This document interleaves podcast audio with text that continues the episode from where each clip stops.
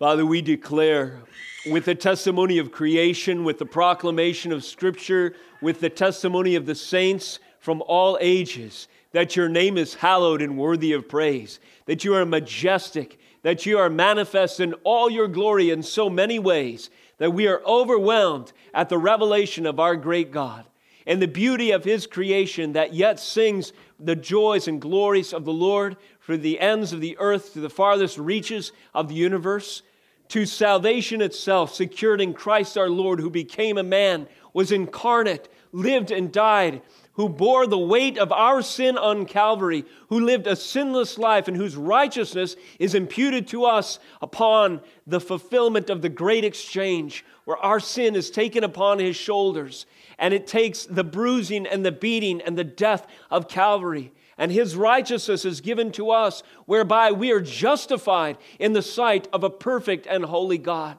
A God who will not allow one single trace of sin in his presence is now our friend because of Christ, the Lord, the God and man who came and saved us. For these reasons, we have sung this morning. We rejoice, Lord, with the testimony of your revelation that we personally know those who are believers in this room, the life changing, life saving, eternity granting power of the cross of Jesus Christ. Now, as we look upon your holy word, I pray that the glories of your great name would be manifest to us in the pages of recorded scripture. As we return to the very beginning, the accounting of our own history, Lord, I pray that we would see clearly the truth as you have declared and proclaimed it. The truth that is forever established, Lord, immutable, and it is powerful testimony to your nature and your character. Help us to see ourselves in light of it, to repent of any sin which would cling to us even now. Help us to walk in the footsteps that you have laid out, and by the power of the Spirit's indwelling, fulfill your will for us, walking in the knowledge of the truth. We pray that you would accomplish these things to equip your saints by the proclamation of your word this day, and that you would be further glorified in this earth by we, your people, being established and rooted and grounded in our faith, shining forth as stars in the night sky to the glories of Jesus Christ our Lord. And all these things we pray, Lord that you would do them, that you would get the glory. In Jesus' name, amen. Praise the Lord. What a great privilege we have this morning to open up the Holy Scriptures and to consider the Holy Word of God. Would you turn with me in your Bible to Genesis 3 this morning? Genesis 3. Verses 8 through 15 will be our primary text today in our Genesis sermon series. We've been studying the architecture of reality, if you will the very foundational principles for this world and for life and godliness and the relationship between the sovereign creator of heaven and earth and what he has made. Not only his world, but we, his creatures. All of these fundamental principles, the architecture of reality, if you will, is laid out in the book of Genesis. It takes careful study and close scrutiny to draw out everything there contained, and I'm sure we'll only touch the surface even as we try our best to do so moving through the book. This is partly because what we see in the book of Genesis is in seed form, minute but powerful, not fully developed in its revelation sense as it will be later on through the scripture, but nevertheless containing all of the power and energy that we see developed through the scripture with further revelation down the road. And so, as we've studied the first couple of chapters and move into the third, we see passages, cross references of Scripture, elucidating, expounding, showing more of the glorious, blooming life that the seeds of Genesis contain. So that's our approach today. The title of this morning's message is The Sound of the Lord God, or you could say, Sound of the Lord God. This is a phrase that comes from Genesis 3. Upon the fall of man into sin, there is a reckoning that takes place. And in verse 8, Adam and Eve the first man and woman, our parents, they hear the sound of the Lord God walking in the garden in the cool of the day. The aim of this morning's message is to proclaim the seriousness of sin and to proclaim the sovereignty of God. We see both in our passage today the seriousness of sin and the sovereignty of God. Would you stand with me once again for the reading of God's word? And listen as the word of God is proclaimed in your hearing today. Again, I am reading for you Genesis 3 8 through 15. Here is the Holy Scripture of our Lord.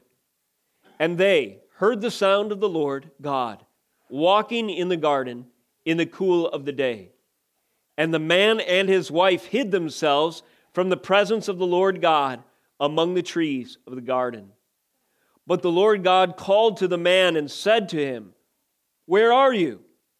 And he said, I heard the sound of you in the garden, and I was afraid, because I was naked, and I hid myself.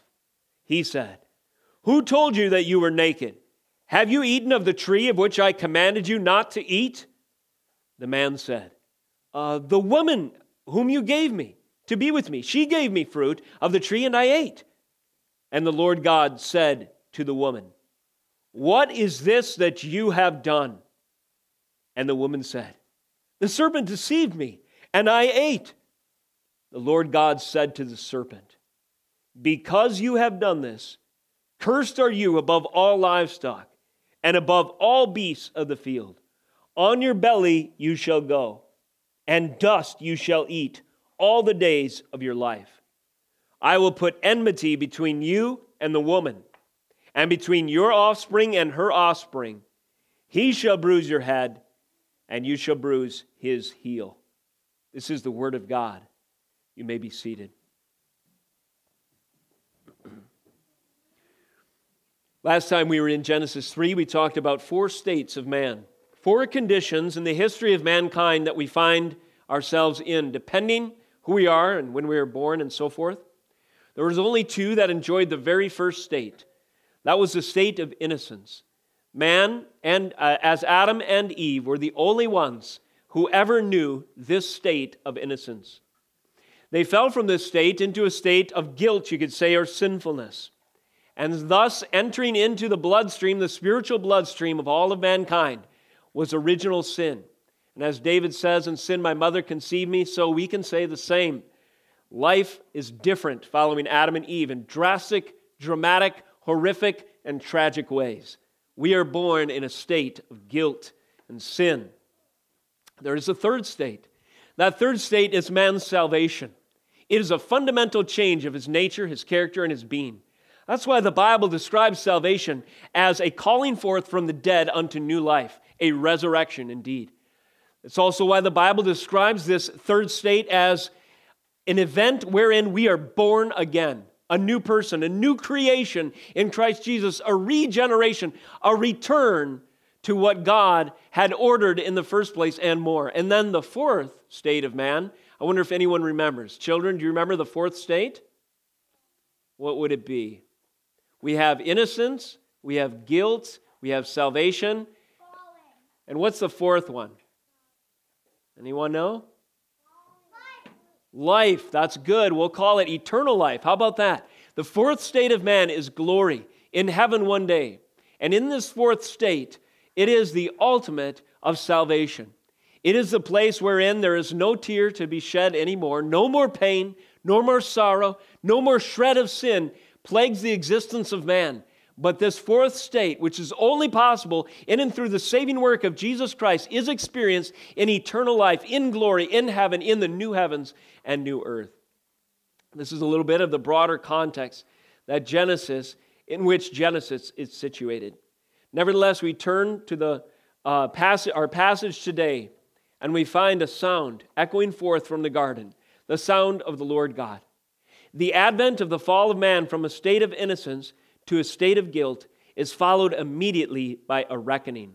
What is a reckoning? It's a call to account. You must now answer for what you have done. That reckoning comes swiftly and it comes boldly. It comes with a sense of terror that accompanies its call. And the hearts of Adam and Eve begin to tremble. They run and hide from God calling from the garden. Answer me, what have you done?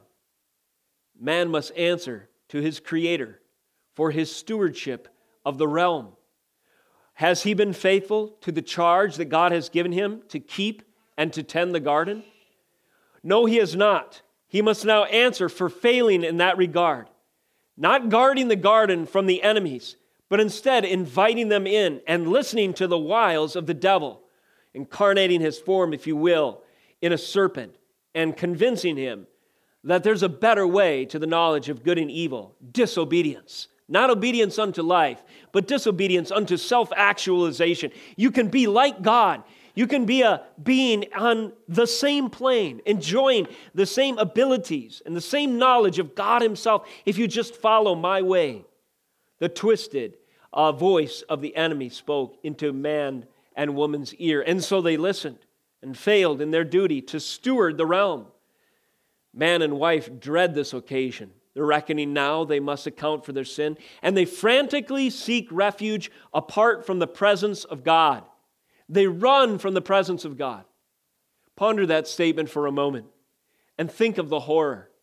What was the most glorious blessing you could possibly imagine, the most amazing privilege that anyone could ever conceive. Indeed, so glorious, in fact, that mind cannot, our simple, finite minds could not comprehend what it would be like to be in the uninterrupted presence of God without a shred of sorrow, sin, or the effects of the fall ever to plague our environment.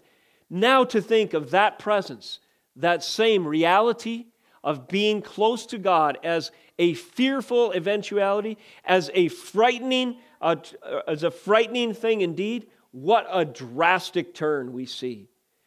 Thus, Adam and Eve seek refuge apart from the presence of God, and they quickly discover there is no such thing.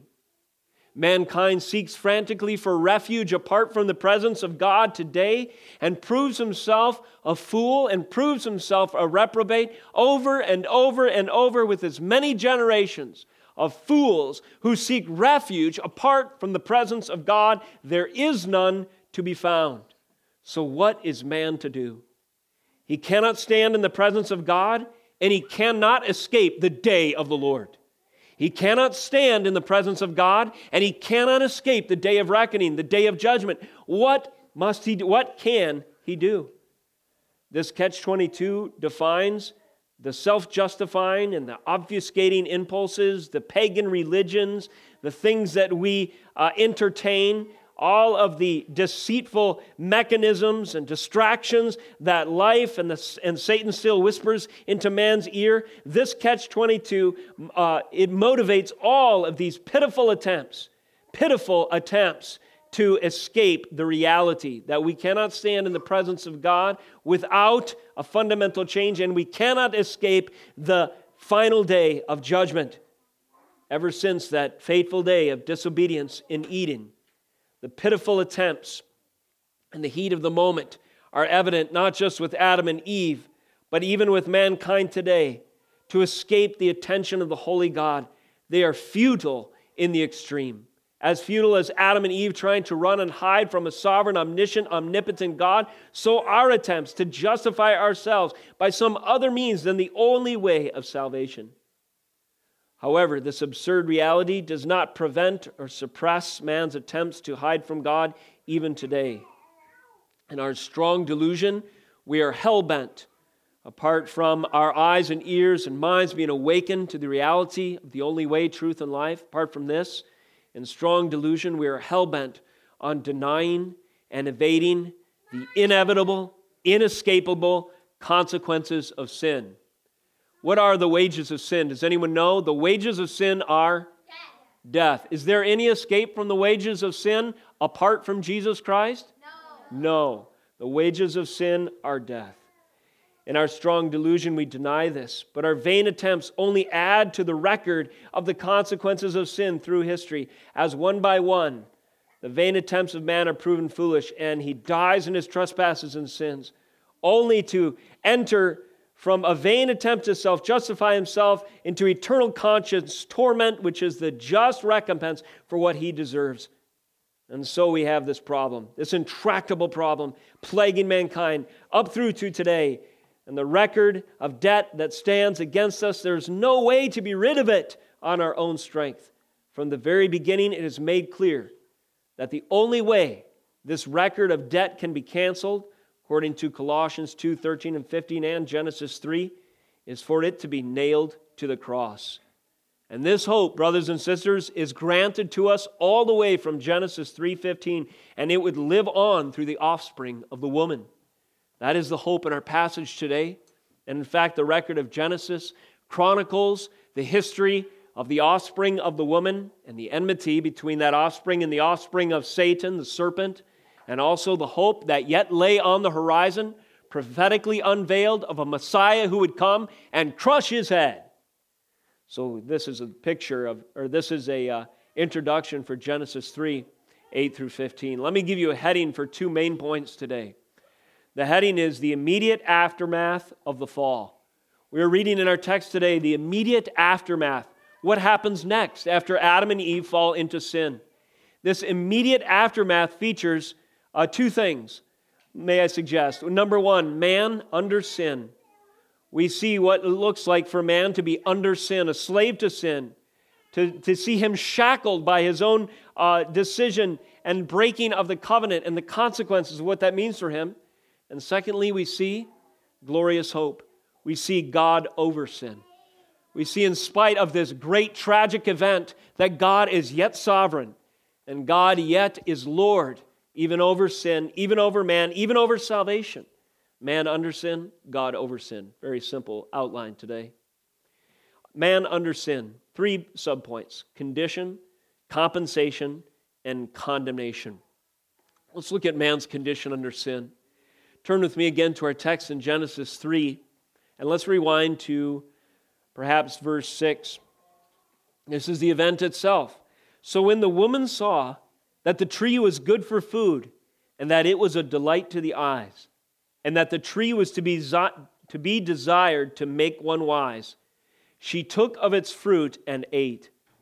And she also gave some to her husband who was with her, and he ate. Then the eyes of both were opened, and they knew that they were naked. And they sewed fig leaves together and made themselves loincloths. Now, these uh, phrases are not very long. This sentence structure doesn't take a lot of page, pages in the account, but the drastic situation and the dramatic fall of Adam and Eve from the state of innocence to the state of fallenness or sin or guilt cannot be overstated. The immediate aftermath features, in fact, man under sin and an awareness of his changed condition. Man had this glorious, um, Uh, he had this glorious inoculation from, or distance from, or preservation of his innocence and holiness before the Lord before he fell. Man had not experienced in any of his past, his transgressions, his actions, the reality of evil or sin, breaking God's law. But now something has changed. Upon the disobedience of Adam and Eve, partaking of the forbidden fruit, suddenly, verse 7, their eyes were opened and they knew that they were naked. The sudden onset of spiritual death is instantly and powerfully evident to man.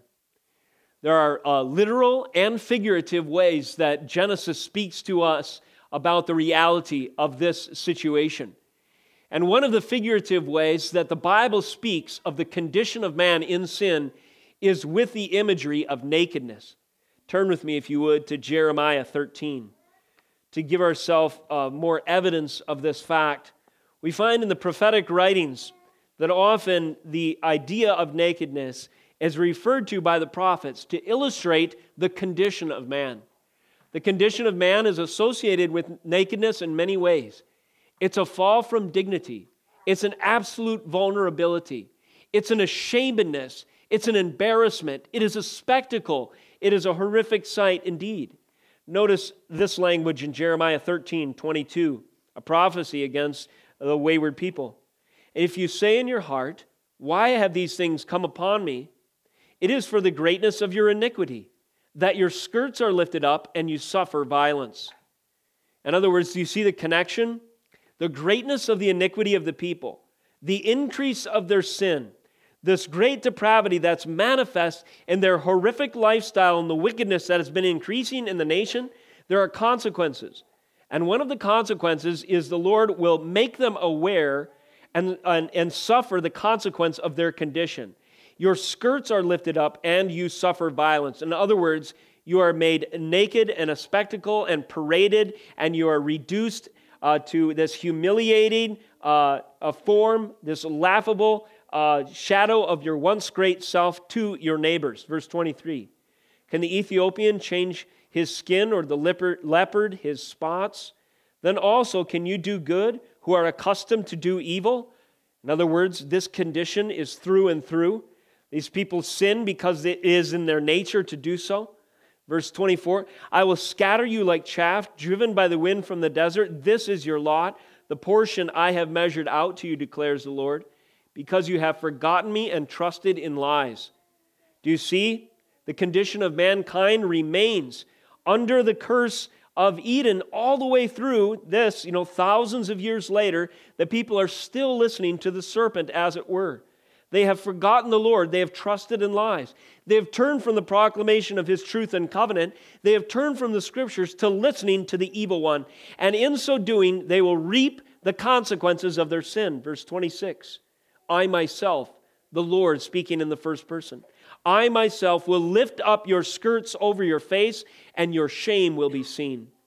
I have seen your abominations, your adulteries, and your neighings, your lewd whorings on the fields, on the hills, in the field. Woe to you, O Jerusalem! How long will it be before you are made clean? The people attempt to cover themselves, to carve out an existence for themselves, to clothe themselves with their idea of respectability. But just like the fig leaves that were pitifully sewn together by Adam and Eve in the beginning, that will not be a sufficient covering to restore unto them their standing and their dignity and their honorability and the sight of others or before God the fig leaves of their own vain efforts to render themselves presentable will be torn off, as it were, and their shame will be paraded to their own judgment. This is what it means to be naked and to be aware of your nakedness.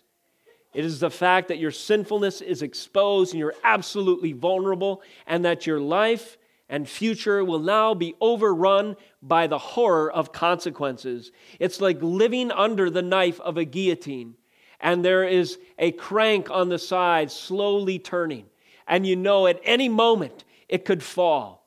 It's like living in the wake or on a fault line, never knowing when that earthquake will come and swallow you to your doom. It's like living on the battlefield with bullets whistling over your head and it's just by the skin of your teeth you survive, not knowing if the next one will pierce your temple. It's a feeling of being exposed, vulnerable, and absolutely unprotected.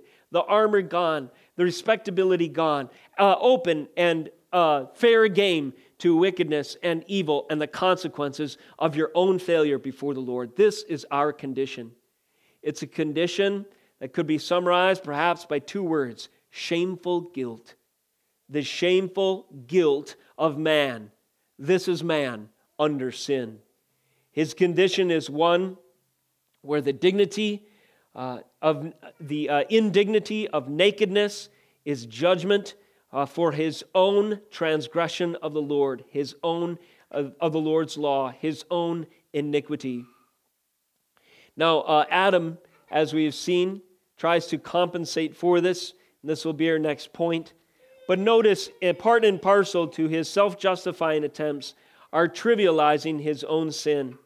When the Lord asks him a question, such as, Who told you that you were naked? Have you eaten of the tree which I commanded you not to eat? It's prefaced by the following, verse 9. The Lord called to the man and said to him, Where are you? And notice Adam's answer. He said, I heard the sound of you in the garden and was afraid, because I was naked and I hid myself. Notice, even in this answer, Adam seems more concerned about the effects of his sin, the fact that he feels vulnerable and shamed and, uh, and guilty, than he does the sin itself. Uh, what Adam should have answered in the wake of God's word coming to him is I have sinned. I, play, I throw myself upon your mercy. Is there any possible way for you to save me? It is my fault. It is none other. Against you and you only have I sinned and done what is evil in your sight. These are the words of repentance from Psalm 51. We sang a portion of that psalm today. This was the heart of contrition that David manifests. But notice it is not the heart of Adam at this time. Instead of this, Adam says, I was afraid because I was naked. In other words, he laments the consequences of his sin, but as of yet, he does not lament the fact that he has transgressed a holy God.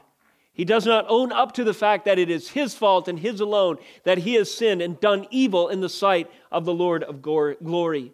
And this is the condition of man. In his shameful guilt, he is left open and exposed, vulnerable to the consequences of his falling short of the glory of the Lord. And he frantically tries to trivial, uh, in, his, in his frantic attempts to deal with this, he often trivializes his sin, forgetting that the real horror is transgressing God's law, and for this he is accountable, and to this he must repent. Secondly, under man under sin, not only do we see his condition uh, evident and featured in the text, but we also see man's attempts to compensate for his sin. Going back to the fig leaf event in verse 7, then the eyes of both were open, both Adam and Eve, that is, and they knew that they were naked. And they sewed fig leaves together and made themselves loincloths. Now, next week, Lord willing, we'll cover another portion of the text further on in Genesis 3. And this portion will be a, in contrast to what we've just uh, read. And notice um, that the Lord God, behold, uh, in, in, verse 20, the man called his wife's name Eve because she was the mother of all the living. In verse 21, and the Lord God made for Adam and for Eve garments of skins and clothed them. This is a sovereign covering that we see pictured in Genesis 3 21. But there was a compensation, a self righteous attempt or uh, an attempt out of a desire to compensate for sin that is contrasted to this divine provision for clothing that Adam and Eve demonstrate in Genesis 3 7. Instead of asking the Lord to clothe them, and so that they might not be open and exposed and shamefully guilty before Him, they attempt to do it themselves. They sew fig leaves together and make for themselves loincloths. And this is a vain attempt to compensate for their shameful guilt. Uh, let me submit to you that here we have the roots of pagan religion. Perhaps you could even say it this way the very first pagan religion that man ever invented is found in Genesis 3 7. Yes, indeed. Man went to nature itself, and in his own attempt, he tried to come up with a way to cover the effects of his sin. He tried in his futility and his own ingenuity and his vain ambitions and of his own accord and works to justify himself in light of his very present wickedness and vulnerability. And it was futile indeed. As futile as fig leaves can protect you from stray bullets. Paganism, false religion, vain attempts to justify yourself, seeking hope, help, salvation in any other way outside of what God has provided alone in Jesus Christ is uh, like seeking to protect yourself in the line of fire with fig leaves for armor. They sewed fig leaves together and made themselves loincloths. Do we see this attempt today? Mankind in our hubris, in our uh, self important uh, pride and arrogance, we scoff and we sneer at these pagan stories and our naturalistic frame of mind and our rebellion against the holy God and our denial of the account of our very history, which is the only sufficient, explanation for the condition of man, even in our nation today. And in light, uh, as against this truth, we hear people disregarding the Old Testament scriptures as mere myth, fanciful ideas, the imaginations of Bronze Age goat herders that come up with an explanation for certain things, but it's obviously uh, untrue. Uh, not so fast, uh, pagan person. The vain attempts today to sew fig leaves together to justify our sin are present even now. We don't treat sin as a root and condition problem in the soul of man, but we look for ways to justify ourselves by explaining it away through alternate means.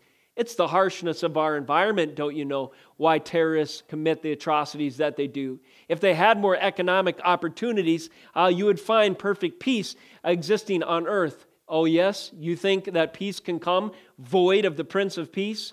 How many times have we tried that, and how many times has it failed? And every time we try, it will fail again because there is no peace, no reconciliation, no hope for mankind, no righteousness available, ultimately apart from the word of the Lord.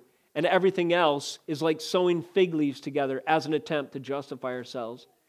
We seek other alternate explanations for why men are the way they are. We seek this in uh, and, and we seek hope and help through political activism, through humanistic philanthropy, through historical uh, revisionism, through naturalism, naturalism and scientific so called accounts of our origins, and through technological utopianism. A lot of fancy words, but let's consider that last one. Man thinks that he'll, he will be able to correct his condition by inventing new machines or by reorganizing himself by leveraging technology for a hopeful future. What are these things? These are pagan religions. These are fig leaves. These are promises for hope, help, salvation, and peace that will never come to pass, but will only add to our uh, de- to our day of reckoning more reasons for the Lord to render us worthy of judgment, death, and hell. The wages of sin are death, as the children recited correctly before earlier in this service. But, far, uh, but the only thing, but uh, how horrific is it that we add to the wages of our sin more reasons for God to judge us by trying to compensate for that sin by alternate means? Pagan religion seeks to do this, pagan thinking seeks to do this. Another way that man sought to compensate for his sin is by shifting blame. This is evident in the text as well. The man says in verse 12, The woman who you gave me, she gave me the fruit of the tree, and I ate. This upon the question, Why have you eaten of the tree which I commanded you not to eat? Do you guys think that this is a good excuse? The woman whom you gave me, she gave me the fruit of the tree, and I ate. Uh, children, is that a good excuse for sin? Then the Lord said to the woman, What is this that you have done? The woman said, The serpent deceived me, and I ate. Essentially, the devil made me do it. Is this a good excuse for sin? No. The Lord said to the serpent, then he brings judgment against him. Does the Lord exclude, or does he, uh, does he restrict his judgment only to the serpent? No. As we will see as we read on through the text, the woman is judged, the man is judged, and the serpent are judged, all for their rebellion against the Lord of glory. Now, deferring our blame, blaming others, seeking false scapegoats from our guilt is no way to deal with sin. It compounds our guilt before the Lord. But nevertheless, it is our impulse to do so until the Holy Spirit shines the light of truth upon our soul. And again, we cry out with David, Against you and you only have I sinned and done what is evil in your sight. It is my sins and transgressions that nailed Jesus Christ to the tree. It is not the wickedness of culture for which Christ died first and foremost, as we come to terms individually with our sin is not for a redemption of the whole world first and foremost, although the whole world will re- be redeemed by the power of Christ's work on Calvary. But first and foremost, redemption is realized in the heart of individual sinners who come to terms with their own transgression against the Lord and do not use any occasion, however subtle or blatant, to shift the blame onto something else. There is no excuse for sin. We ought not to compensate, but instead like the publican and the sinner, in the open marketplace, if, it, if necessary, confess, Lord, I am worthy of your judgment. Save me, spare me, I pray. Next to him stands the Pharisee, who thinks that he has compensated for his sin by a whitewashed exterior. Jesus condemned the Pharisees in stronger language than all the others. And what did he say? You're whitewashed on the outside, but inside you are full of does anyone know? Sin, dead man's bones. Yes, sin is a correct answer, pictured in this imagery, dead man's bones.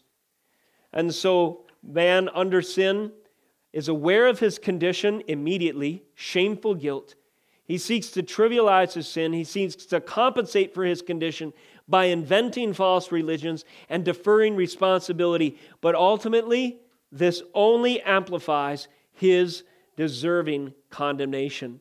The third point man under sin, condition, compensation. Thirdly, condemnation. First of all, this condemnation shows up in self estrangement, if you will. Man runs from the presence of the Lord. Verse 8 And they heard the sound of the Lord God walking in the garden in the cool of the day. And the man and his wife hid themselves from the presence of the Lord God among the trees of the garden. The first hint that man is condemned in his sin and knows that he's condemned in his sin is that the thought at the revelation of the presence of God, he is struck with fear and terror and he runs away. He hides himself, or attempts to, in the pre- from the presence of the Lord among the trees of the garden. The title of this morning's message is The Sound of the Lord God. What do you suppose the sound of the Lord God walking in the garden in, the, in our translation, ESV, the cool of the day, sounded like to Adam and Eve? What do you suppose it sounded like? Like death? That's exactly right. Thank you, Sai. Yes, it sounded exactly like imminent doom, like death was on the horizon. Now, I grew up with uh, interpretations of this text more often than not saying that these were the gentle footsteps of the Lord, who, after all, walks through the garden alone with me while the dew is still on the roses. He walks with me and he talks with me and he tells me I am his own. You know, these tender love ballads of our just gentle stroll with Jesus through the garden. Usually, I, I have, you know, through the course of my Christian life, most often I have read this verse this way. In the cool of the day, the Lord's walking in the garden is this tender cooing and drawing and this sense of, oh, please, you know, this welcome. Yet man uh, resists even this loving uh, presence of the Lord, runs away and hides himself in his sin. But a little closer look at the original text, and with the help of some commentaries, I think Silas is correct. It did sound like death was on the horizon. Turn with me to Revelation chapter 6. I believe we'll find here a parallel text. What, do, what is the sound of the Lord God if you are in sin? What may have sounded like a gentle stroll or an amazing sound, a glorious uh, exchange of communication, suddenly sounds entirely different in the presence of a holy God when you find yourself falling short of his glory. Revelation 6 12 through 14.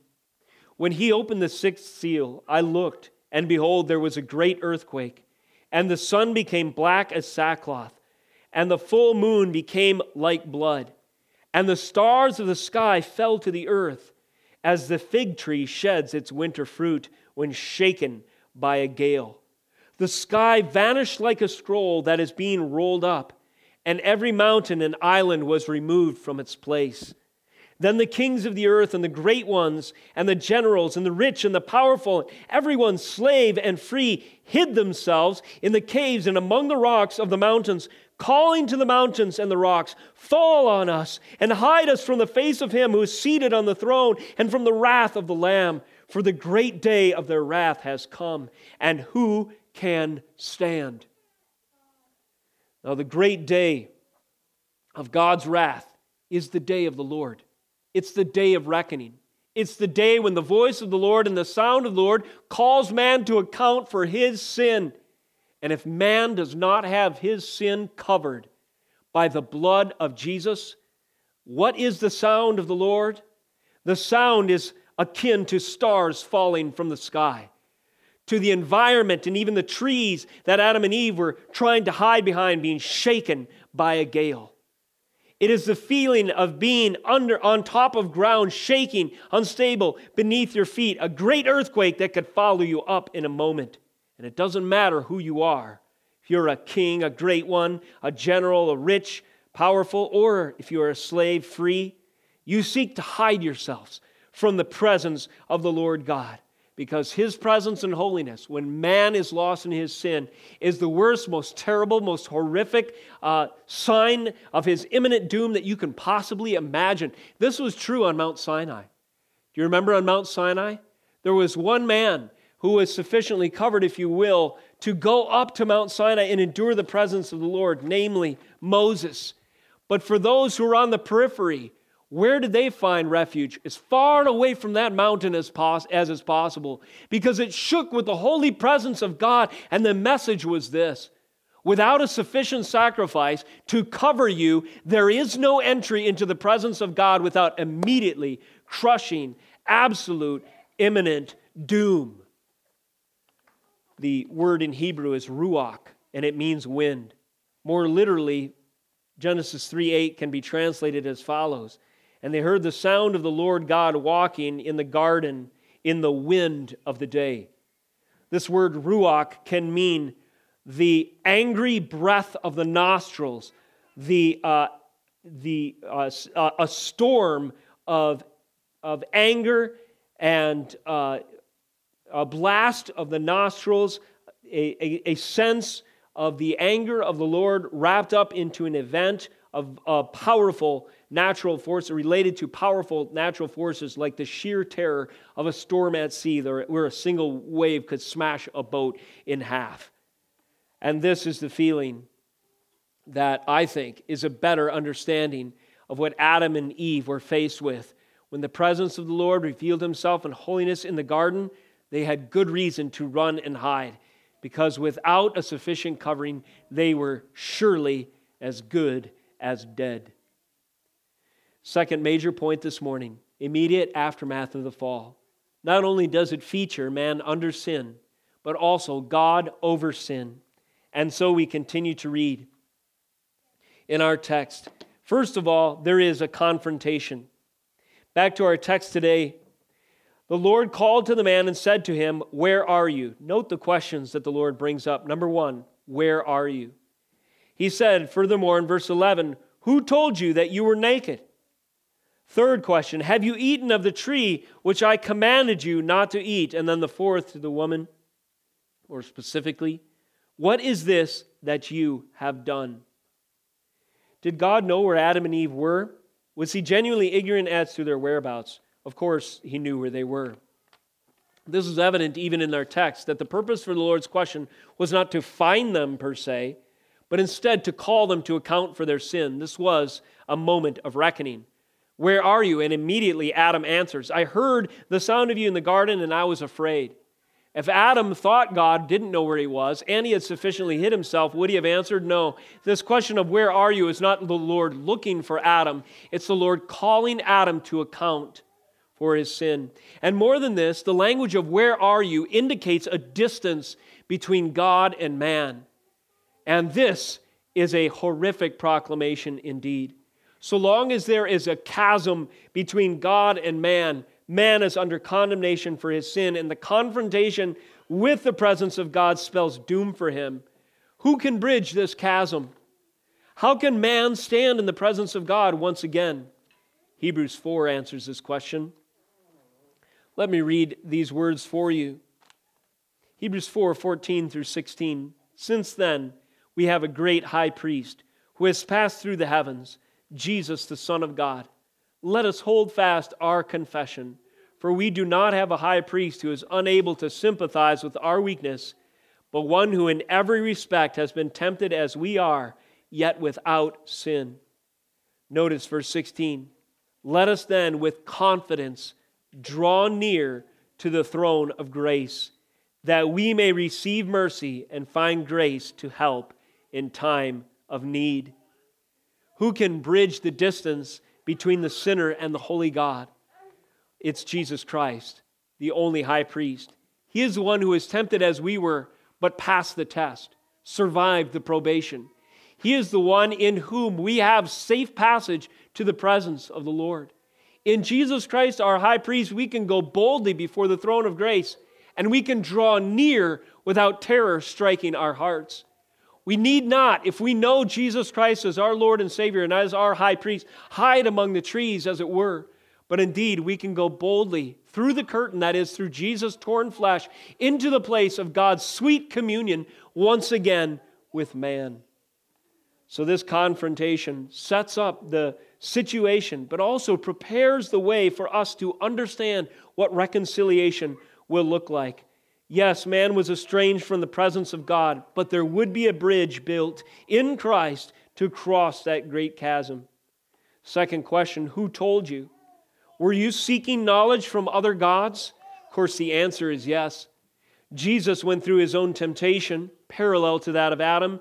May I suggest Matthew 4 4, Jesus answers, answers the devil's temptation and says, Man shall not live by bread alone, but by what? By every word that comes from the mouth of God. Did Adam and Eve live by every word that comes from the mouth of God? No, they chose to live by the word that came from the mouth of the serpent. And in so doing, they sinned, they fell, and now they were confronted. And as the Lord asks them these questions, it's an invitation to confess, to repent. The Lord is asking them questions, in part in His grace, questions unto confession. If they answer correctly, they will confess their sin. I believe Adam and Eve did eventually confess their sins before the Lord. I, I, believe we do see evidence of their faith, and we'll study this more next week as the record continues. And no doubt these questions rang in their consciousness for the rest of their lives. Where are you?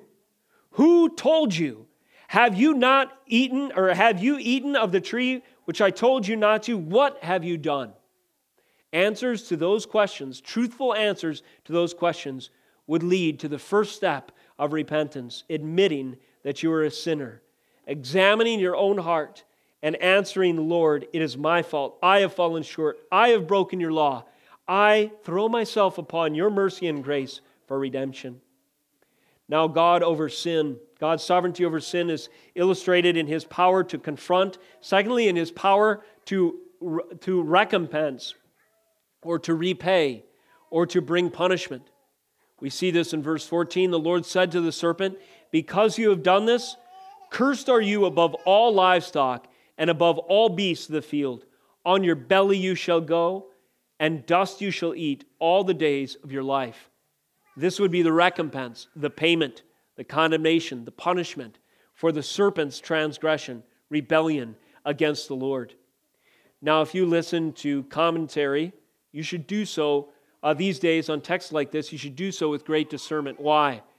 Because m- modern man, in his scientific naturalism, cannot comprehend the idea that the devil or serpent or snake or now I have no legs and I can't really make sense of this must just all be a fanciful story. No. Time and again through the course of the scriptures, God uses elements of nature to reveal aspects of himself. Who remembers the rainbow? Who saw the rainbow as a sign? Who was the first person to see the rainbow as a sign? Noah, that's correct. And the rainbow is created scientifically by light passing through, you know, water par- particles in the air and then the prism displaying all these colors. Is that correct, Judah? Like a prism. That's correct. Now, that's the scientific explanation for a rainbow. But God has ordered something in creation to point to something else. Every time Noah looked at the rainbow, he wasn't commanded to remember that this is light passing through the prism of water crystals, however true that was. He was told to remember the promise, the covenant that God made with man to never flood the earth again. The sun rises and sets each day, and the scripture tells us that that is a visible, tangible reminder God, in His grace, giving us something we can mark His faithfulness by.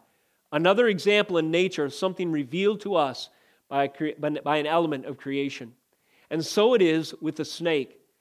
Uh, a wicked incarnation, if you will, a spiritual being made flesh so Satan, incarnate in this snake, comes, or this serpent.